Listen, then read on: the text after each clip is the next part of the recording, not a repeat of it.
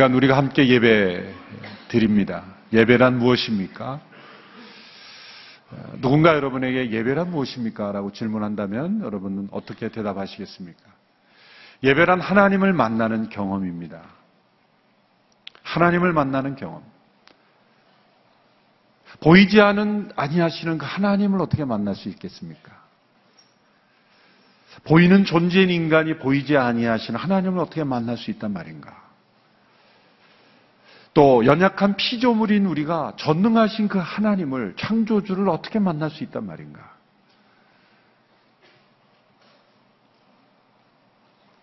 그 한계를 어떻게 뛰어넘어서 우리가 하나님을 만나는 경험을 할 수 있다는 것인가? 라는 것이죠.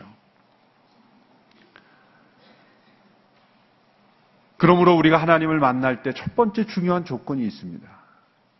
그것은 하나님께서 자신을 우리에게 나타내 주시는 한에서만 우리는 하나님을 만날 수 있다는 거죠. 여러분이 집에서 사랑하는 애완 뭐 동물이나 그런 그 애완 동물이 있는 경우에 어떻게 만납니까? 주인이 그 수준에 낮춰주는 수밖에 없는 거죠. 인간이 그 수준을 낮추어서 그 애완동물과 그 수준에 맞춰서 만나는 선에서만 만날 수 있는 거예요. 전능하신 하나님께서 유한한 인간을 어떻게 만날 수 있습니까? 우리가 그 하나님을 어떻게 만날 수 있습니까? 하나님께서 알려주시는 한 이것을 계시라고 하죠. 계시. 영어로 revelation. 하나님께서 자신을 계시해 주시는 한에서만 우리는 하나님을 만날 수가 있습니다. 그러나 하나님은 자신을 나타내 주시는 분이시라는 거예요. 기쁘게 자신이 어떤 분이신지를 나타내 주시는 분이라는 거죠. 그래서 우리는 그 하나님을 만날 수 있다라는 것이죠. 우리는 자신을 계시하는 하나님 앞에 올바로 응답해야 합니다. 하나님의 영광으로 나타나실 때 우리는 하나님께 영광을 올려드려야 합니다. 하나님께서 사랑으로 자신을 나타내실 때 우리는 그 사랑에 감사함으로 응답해야 합니다.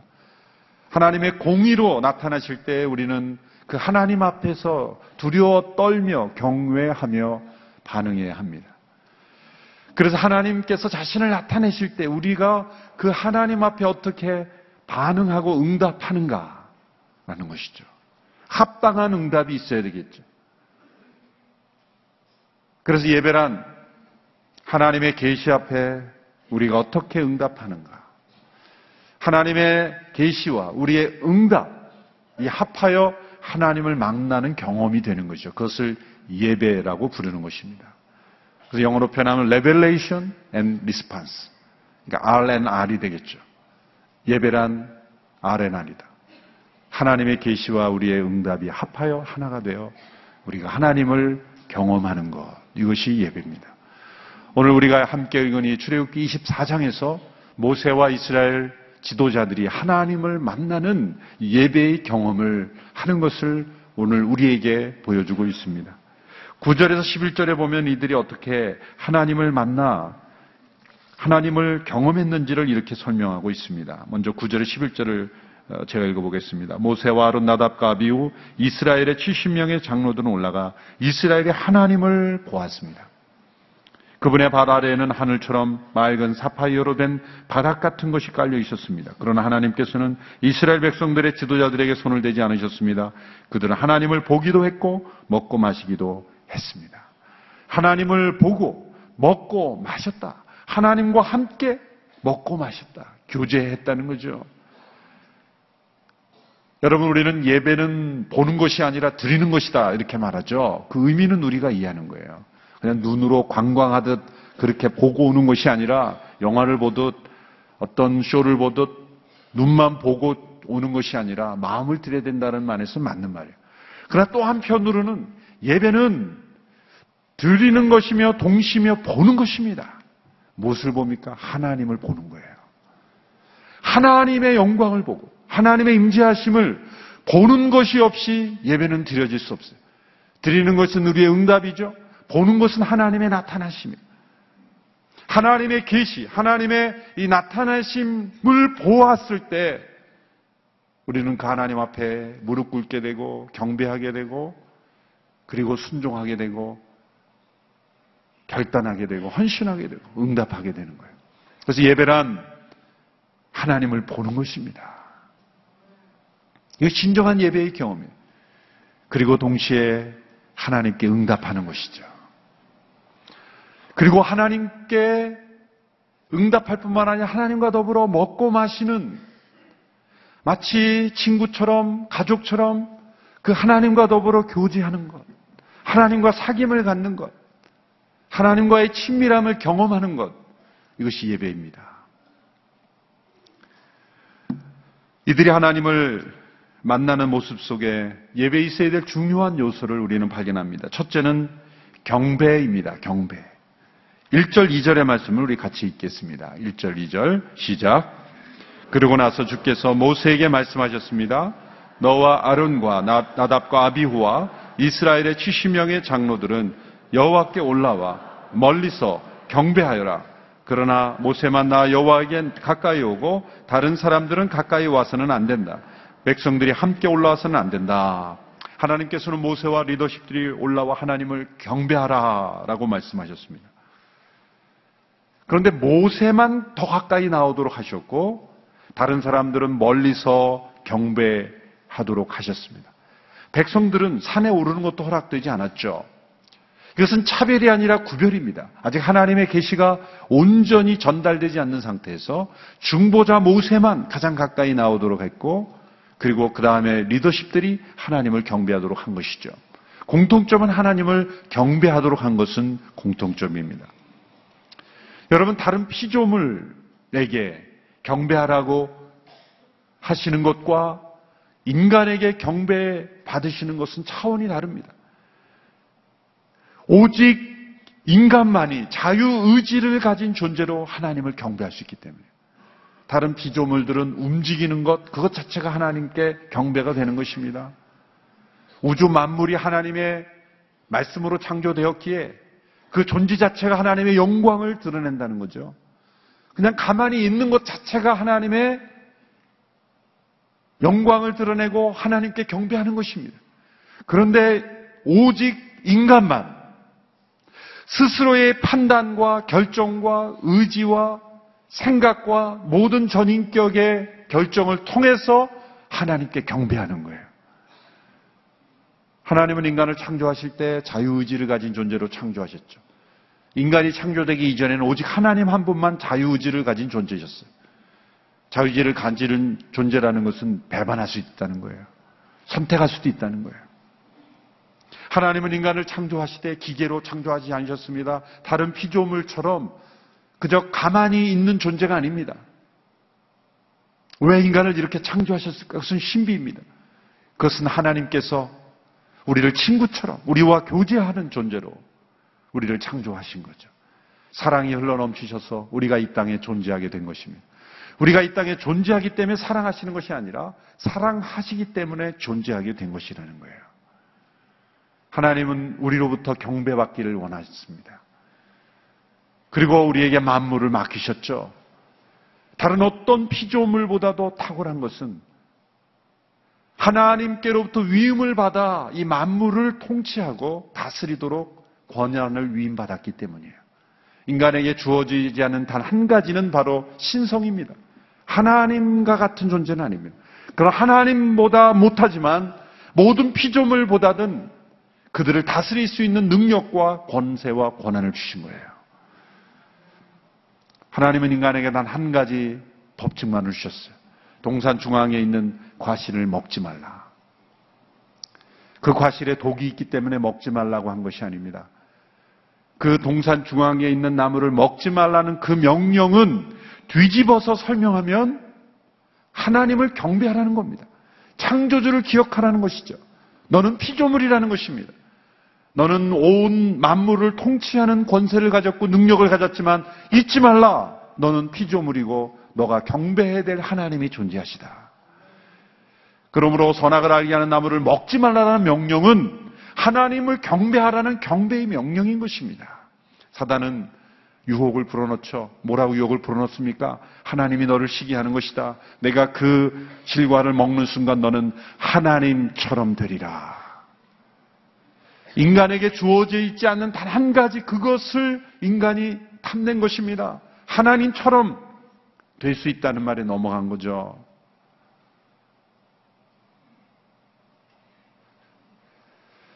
하나님은 인간으로부터 경배받기를 포기하지 않으셨습니다.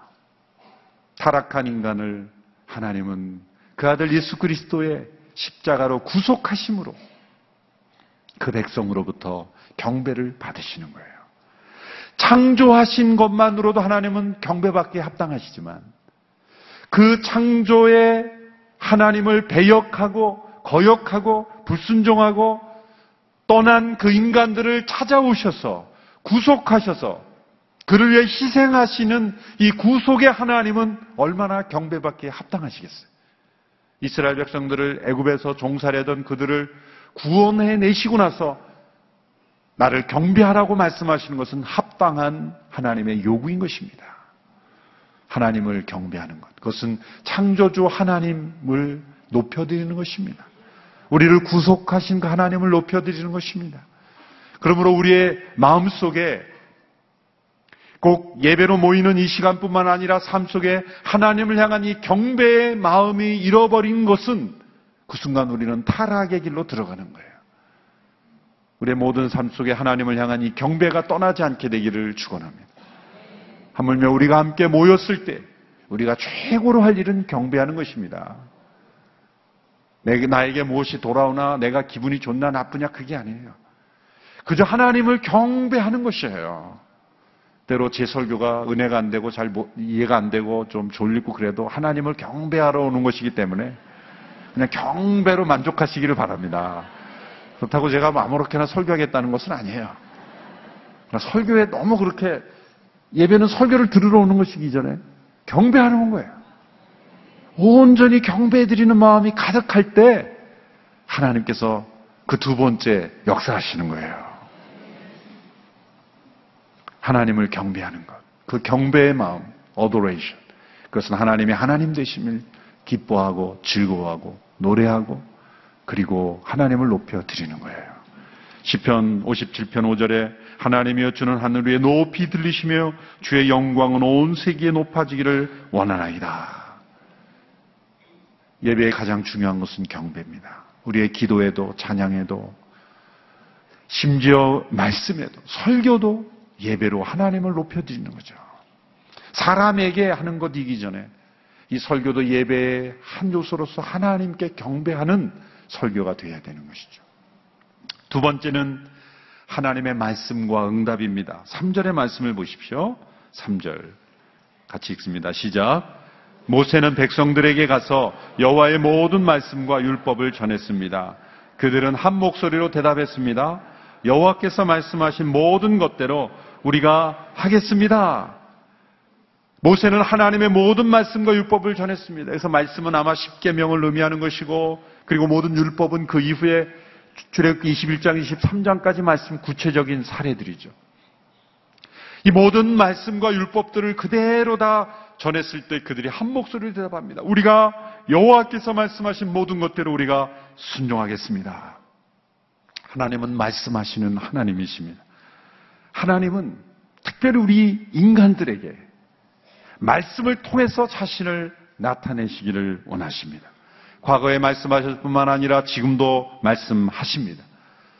하나님께서 천지를 창조하실 때 천지 창조에 대한 설명은 너무나 간단합니다. 하나님께서 말씀하심에 그대로 되니라. 이 자연을 창조하신 것은 하나님의 말씀이었습니다.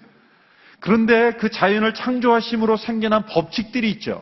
그 법칙들 또한 지금도 계속해서 말씀하시는 하나님의 음성 때문에 유지되고 있는 거예요. 하나님께서 법칙을 만들어 놓으셨기 때문에 저절로 그렇게 세팅되기 때문에 움직이는 것이 아닙니다. 아침마다 해가 뜨도록 세팅해 놓으셨기 때문에 돌아가는 것이 아니에요. 지금도 하나님은 아침마다 말씀하심으로 해를 떠올리고 계신 거예요. 이 두 가지 차이는 너무나 큰 거예요. 앞에 게 이신론이라고 디즘이라고 하는 중세집도 시작된 아주 무서운 거죠. 창조주 하나님을 믿는데 하나님은 법칙만 만들어 놓고 손 떼고 계신 거예요.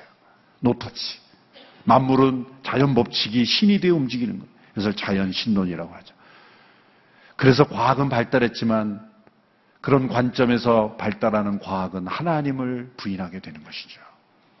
하나님은 이 모든 법칙 또한 끊임없이 계속해서 말씀하시는 하나님의 음성으로 이 만물이 지탱되고 있는 거예요. 그런데 만물은 하나님의 말씀으로 저절로, 예, 저절로가 아니라 말씀으로 지탱이 되는데 인간만은 자유의지를 통해서 이 순종이 돼야 되거든요. 자유의지를 가진 존재이기에 그 말씀하시는 하나님 앞에 응답하고 순종해야만 그 말씀이 역사되는 것이기 때문에 그게 어려운 거예요. 여러분, 성경은 하나님의 음성이 역사 속에 이루어진 것을 기록한 책입니다. 이 성경은 천지를 창조하실 때 말씀하셨던 그 하나님의 살아계신 음성이 담겨 있고 기록되어 있는 책입니다. 그러므로 이 성경을 통해서 하나님이 말씀하시는 것은 천지를 창조하신 하나님의 말씀의 능력이 동일하게 우리가 이 기록된 말씀을 읽고 그 말씀에 응답할 때 하나님께서 말씀하심에 그대로 되니라 라고 하시는 그 하나님의 음성의 능력이 우리에게 전달되는 거예요. 그래 하나님은 말씀을 통해서 우리에게 말씀하시는 거예요. 그 음성이 말씀 속에 살아 계신 것입니다. 하나님께서 모세를 통해 그 말씀과 율법을 주셨을 때 그 백성들이 그 하나님의 임재를 느꼈을 겁니다. 그래서 그들은 이렇게 반응했어요. 하나님의 말씀하신 모든 것대로 우리가 하겠습니다. 여러분 이것이 하나님을 예배하는 가운데 하나님의 기록된 말씀 앞에 하는 응답이에요. 목사의 말에 응답하는 것이 아니라 말씀 속에 기록된 하나님의 음성 앞에 우리가 아멘으로 응답하는 거예요. 여러분 지금도 아멘 여러 분 하셨지만 이 아멘이 얼마나 놀라운 건지 아십니까? 아멘 소리가 없어지시네. 마리아가 천사의 말씀을 들었죠.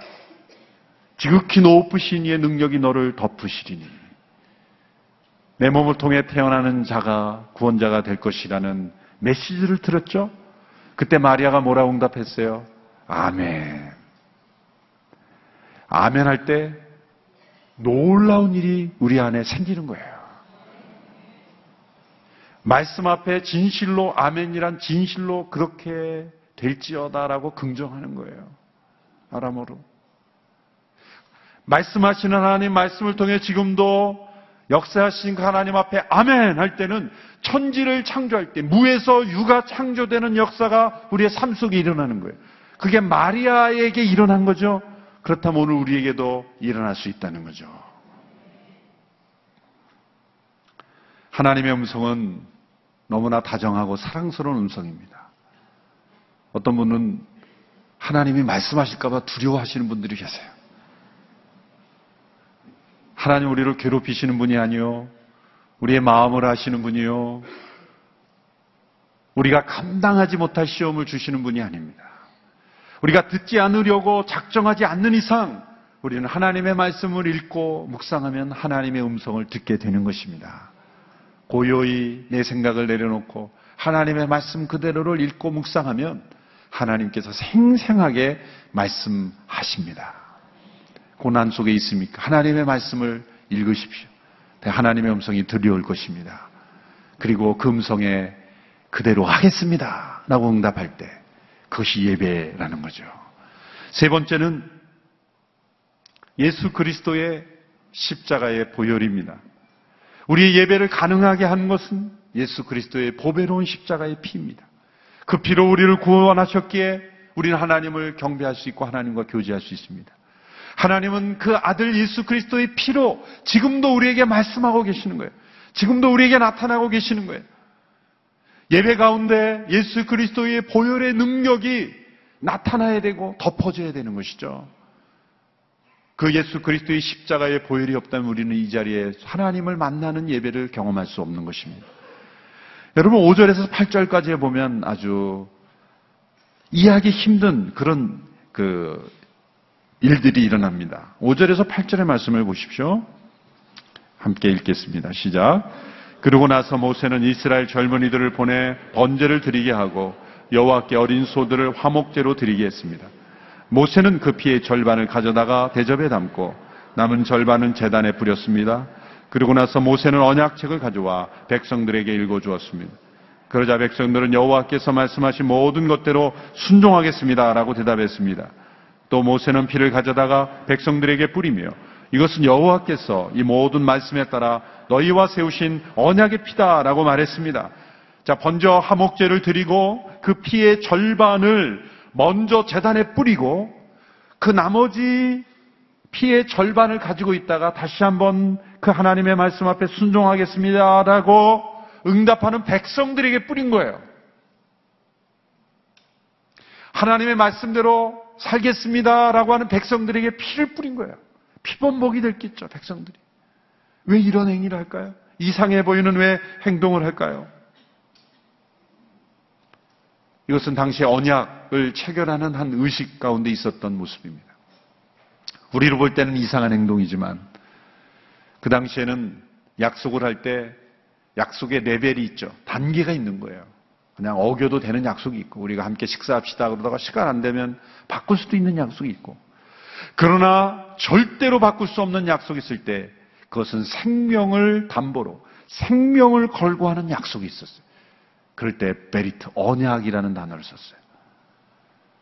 그래서 아브라함도 창세기 15장에 보면 동물을 둘로 쪼개고 그 피가 절절 흐르는 동물들 사이로 두 사람이 지나감으로써 언약을 체결하는 거예요. 베리트이라는 게 언약을 맺다라고 하는 게 언약을 자르다라고 표현하는 거예요. 동물을 죽여서 그 동물의 피를 양쪽에 뿌린 거예요. 이것은 만일 이 언약을 어기면 죽음이라는 거예요, 죽음.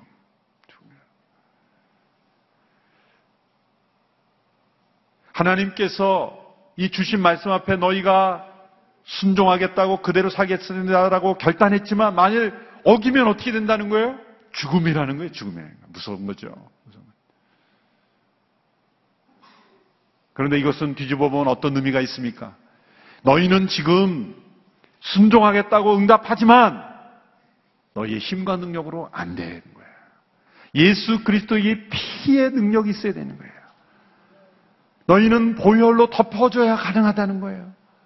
너희의 스스로의 힘으로는 이 말씀을 실행할 능력이 없다라는 거죠. 피가 뿌려져야 된다라는 걸 말씀하시는 거예요. 근데 이 피가 어디에 먼저 뿌려졌어요? 재단에 먼저 뿌려졌다. 그게 중요해요.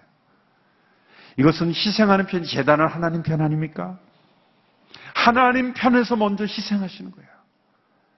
인간에게 먼저 희생을 요구하시는 하나님이 아니라 하나님은 사실 약속을 맺을 필요도 없는 분입니다. 하나님은 말씀하신 그대로 이루어지신 분이고 말씀하신 그대로 행하시는 분이기에 사실 하나님의 약속이 필요 없어요. 약속이라는 것은 계약과 언약이라는 것은 그 약속을 지킬 수 없을지도 모르는 사람들 간에 하는 거죠. 왜 담보를 겁니까? 왜 조건을 겁니까? 어길 수도 있기 때문에 그렇게 하는 거 아닙니까? 하나님은 약속이 필요 없으신 분이에요. 그러나 우리와 대화하시기 위해서 언약을 맺으셨어요. 인간에게 주어진 준엄한 언약이에요. 그런데 하나님은 그 대가를 먼저 치르시겠다고 한 거예요. 먼저 재단에 뿌리게 하신 것. 그것은 하나님께서 인간이 불순종했을 때 그 대가를 먼저 치른다는 거예요. 자녀가 잘못했을 때 그 자녀가 대가를 치르는 것보다 먼저 앞서 희생하려 한 것은 부모 아닐까요? 사랑은 먼저 희생하는 것이기에 하나님은 먼저 희생하신 것입니다. 그것이 예수 그리스도의 십자가죠. 예수님의 십자가에 죽으셔야만 했습니까? 그분의 불의함 때문이 아니라 우리의 불의함과 불순종에 대한 대가를 예수님이 먼저 치르신 거예요. 예수님의 죽음은 언약에 대한 대가를 치르신 거예요. 언약의 불순종한 대가를 주님께서 치르신 거예요. 그래서 우리가 치러야 될 대가를 이미 치루어진 것으로 만들어 버리신 거예요. 그리고 나서 그 피를 우리에게 뿌려주시는 거예요. 예수님께서 식사하시던 중에 이 잔은 내 피로 세운 새 언약의 피다. 옛 언약 아래서 이스라엘 백성들은 잘못한 대로 아시리아에서 바벨론에 의해서 비참하게 피를 보며 죽임당했죠. 그들이 하겠습니다라고 하지 말해놓고 안 했기 때문이에요. 그들은 그 대가를 치렀어요. 그런데 예수님은 새 언약이라고 말씀하셨어요. 이제는 너희가 순종하겠습니다 라고 말하고 뒤로 돌아가서 순종 안 하고 불순종 할지라도 그렇게 완악하고 불순종하는 우리들이지만 예수 그리스도의 피 안에서 우리에게 완전한 용서를 허락하신다는 거예요. 새 언약의 백성이 되게 하신다는 거예요. 우리가 이해하기 이 고대의 한 이런 그런 의식이 우리에게 십자가를 미리 보여주는 것 너무나 놀라운 것입니다. 먼저 재단에 뿌리고 그리고 우리에게 그 피를 뿌려주시는 거예요. 예배란 뭡니까? 예수 그리스도의 피 뿌림을 받는 시간인 거예요. 예배의 새로움은 어떤 형식의 새로움이기 전에 예수 그리스도의 보혈의 피 뿌림을 받는 거예요. 하나님의 말씀 앞에 네 그렇게 살겠습니다. 그럼에도 불구하고 그렇게 살지 못하는 그런 육신 속에 있는 우리들 그러나 예수 그리스도의 피 뿌림을 받아 용서함 받고 그 십자가의 보혈의 능력을 체험하고 하나님 앞에 나아가게 되는 것 이것이 예배입니다. 우리가 하나님을 경배할 수 있게 되고 그리고 그 하나님의 말씀을 듣고 그 말씀 앞에 응답할 수 있게 된 것 이것은 예수 그리스도의 피가 우리에게 뿌려졌기 때문이에요. 자 이러한 의식 속에 의식, 후, 의식 후에 모세와 그 백성들이 하나님을 보게 된 거예요. 히브리서에서는 이러한 예수 그리스도께서 우리를 위해 행하신 일을 잘 설명해 주고 있습니다. 두 구절을 우리가 계속해서 읽겠는데 먼저 18절, 20절의 말씀을 우리 함께 읽겠습니다. 이 사건을 출애굽기 24장의 사건을 히브리서 기자가 다시 해석하신 거예요. 18절에서 20절 시작. 그러므로 첫 언약도 피 없이 맺어진 것이 아닙니다.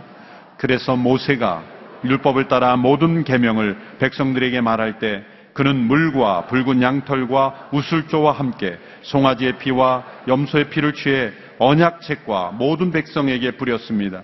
그리고 그는 이것은 하나님께서 여러분에게 명령하신 언약의 피입니다. 라고 말했습니다. 그래서 출애굽기 24장에 있었던 사건을 히브리서 기자가 설명하면서 그 앞부분에 예수 그리스도의 행하신 일을 설명하죠. 14절 15절의 말씀 우리 같이 읽습니다. 시작. 하물며 영원하신 성령을 통해 흠없는 자신을 하나님께 드리신 그리스도의 피가 더욱 우리의 양심을 죽은 행실에서 깨끗하게 해 살아계신 하나님을 섬기게 하지 않겠습니까? 그러므로 그리스도께서는 새 언약의 중보자십니다. 그분은 첫 언약 아래서 저지른 죄들을 대속하려고 죽으심으로써 영원한 유업을 얻기 위해 부르심을 받은 사람들로 하여금 약속을 받게 하셨습니다. 어려운 것 같지만 잘 읽어보면 이해가 됩니다. 출애굽기 시대에 그 모세와 그 백성들에게 그 피를 뿌려준 사건은 바로 예수 그리스도의 흠없는 피로 말미암아 우리가 새 언약의 백성이 되게 하시는 일이었다는 거예요. 새 언약의 중보자 되신 예수 그리스도 그분을 통해 우리가 하나님 앞에 나아갈 수 있게 되었다 라는 것을 설명하는 것이 히브리서 9장입니다. 그러므로 이 출애굽기 24장의 사건은 너무나 중요한 사건인 것입니다. 여러분, 우리가 함께 예배할 때마다 예수 그리스도의 보혈의 능력으로 저를 덮어 주십시오. 예수 그리스도의 피로 나에게 뿌려 주십시오. 그 피가 나에게 생명이 되고 그 피가 나에게 능력이 되기를 원합니다. 그 십자가의 보혈을 통해 하나님을 우리는 만나게 되는 거예요. 이 새 언약은 우리가 하나님을 볼 수 있는 렌즈입니다. 예수 그리스도의 십자가의 피에 이 새 언약의 피를 통해 하나님을 보지 않는다면 하나님을 보이지 않습니다. 오직 새 언약의 중보자이신 예수 그리스도의 십자가의 보혈을 통해서만 우리는 하나님을 볼 수가 있게 되는 것이에요. 그 피로 핏부림을 받은 자들만 살아계신 하나님을 보게 되는 것입니다. 그리고 난 이후에 모세와 그 백성들이 하나님을 보게 된 거예요. 9절에서 11절 제가 다시 읽겠습니다. 모세와 아론 나답과 아비오 이스라엘 70명의 장로들 올라가 한 이스라엘 하나님을 보았습니다. 그리고 마지막 11절에 그러자 하나님께서 이스라엘 백성들의 지도자들에게 손을 대지 않으셨습니다. 그들은 하나님을 보기도 했고 먹고 마시기도 했습니다. 빗부림을 맞은 그들이 하나님을 보고 먹고 마실 수 있게 되었다는 거예요. 죄악된 인간이 어떻게 거룩하신 하나님을 보며 그와 함께 교제할 수 있겠습니까? 예수 그리스도의 십자가의 피 때문이에요. 이제 우리는 하나님의 친구가 될 수 있다는 거예요. 멀리서 그냥 하나님만을 경배, 하나님을 경배만 하는 존재가 아니라 하나님 가까이서 예수 그리스도의 보혈의 능력을 의지하는 한 우리는 하나님과 친구처럼 가까이서 먹고 마시며 교제할 수 있다는 거예요. 가까이 하나님과 먹고 마시는 교제를 한다고 하나님의 어미하심과 하나님의 영광이 손상되는 게 아니에요. 하나님은 여전히 경배받으실 분이요. 하나님은 여전히 어미하신 분이에요. 크고 두려우신 하나님이에요. 그러나 우리와 교제하시는 친밀하신 가까우신 하나님이에요. 이 하나님을 경험하는 것 이것이 예배인 것입니다. 하나님을 경배하십시오. 하나님의 말씀 앞에 응답하십시오. 예수 그리스도의 보혈의 능력을 의지하십시오. 그것이 우리가 하나님을 보고 그와 더불어 교제하는 예배의 길인 것입니다. 오늘 말씀을 통해 우리에게 참된 예배가 회복되는 우리 모두가 되기를 축원합니다. 기도하겠습니다. 하나님을 경배합니다. 말씀하시는 그 하나님 우리에게 말씀하여 주옵소서. 우리가 아멘으로 응답하며 나아갑니다. 그러나 우리 안에 있는 육신으로 인하여 죄 가운데 있는 저희들 그리스도의 보혈로 씻어주시고 날마다 날마다 새롭게 하여 주시옵시고 그리스도의 보혈의 능력이 우리를 주장케 하여 주옵소서 날마다 하나님을 보게 하시고 예배 때마다 하나님의 임재를 체험케 하시고 그리스도의 십자가의 보혈의 능력으로 우리를 덮어 주옵소서 예수님의 이름으로 기도합니다. 아멘.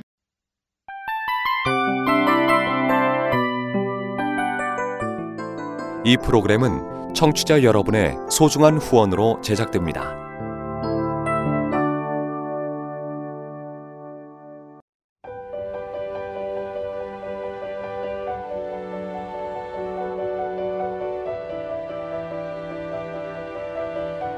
세상에는 수많은 교회들이 있지만 더 깊이 있는 말씀 강해를 찾기 위해 크기로만 교회를 선정하지 않습니다.